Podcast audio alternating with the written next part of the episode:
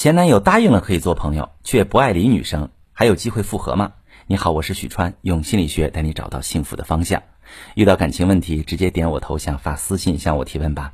我最近收到一位妹妹的提问，她说我和前男友已经分手一个多月了，这段时间以来我一直特别难熬，觉得自己就像一条上岸的鱼，根本无法呼吸。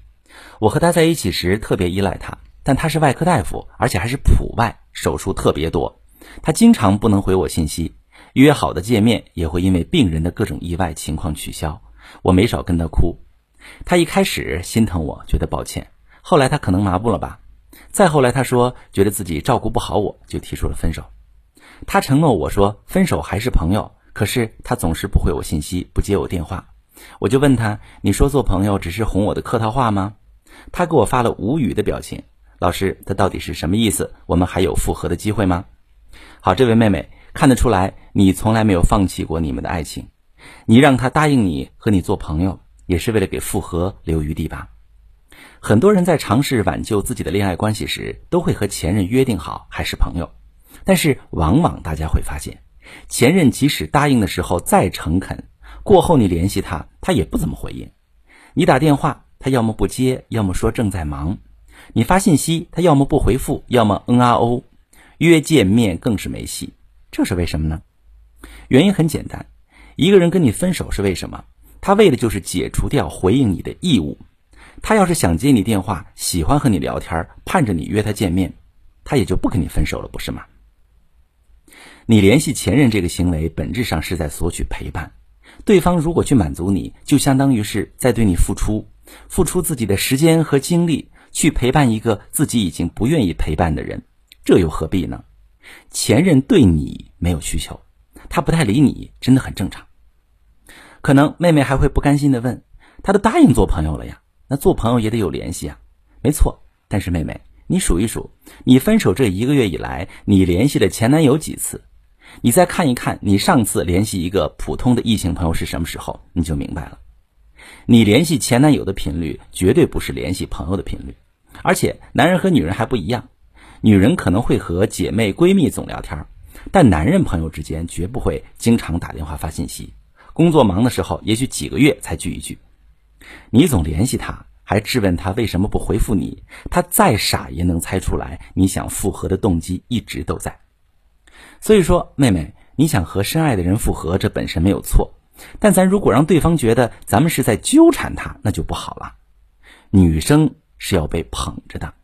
让人家觉得你姿态低，即使复合了，他也不珍惜你，不好好爱你。接下来我们说说现在你最关心的问题，就是你们是否还有复合的机会？通过你的描述，我认为你的这位前任值得你争取，但要不要争取，先打个问号。先说为什么值得争取，因为导致你们俩分手的原因，并不是你前任本人的品质有问题，你们的问题在于他不能满足你的依赖需求。但是他不是主观上不愿意满足你，而是客观上存在制约因素。你看，你俩在一起时，他没觉得自己忙工作就该理所应当忽略你的感受，他对没能好好陪你怀有歉意，也表达出了心疼你。最后不得已选择分手，也是因为他无法处理这个矛盾，他做不到把所有工作之余的时间都用来哄泪流满面的你。一般情况下。判断恋情值不值得挽救，先看是人出了问题还是关系出了问题。关系有问题还有治的余地，人有问题很难治。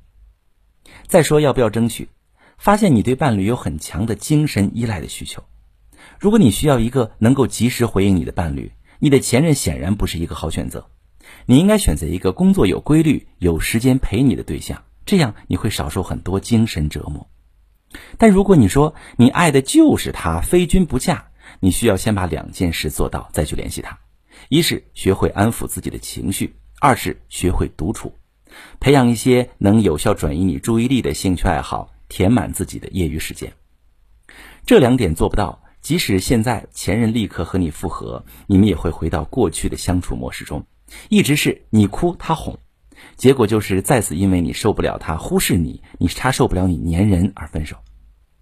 如果正在听节目的你在挽救爱情的过程中遇到了挫折和阻碍，不知道该说什么，或者你在恋爱中总被男友说粘人，已经影响了感情，你不知道怎么调整自己，可以把你的详细情况跟我说说，我来帮你分析。我是许川，如果你遇到感情难题、婚姻危机，可以加我的微信，把你的情况详细跟我说说。我的微信是幺五三零幺三零五二六三，把你的情况细节详细跟我说说，我来教你怎么做。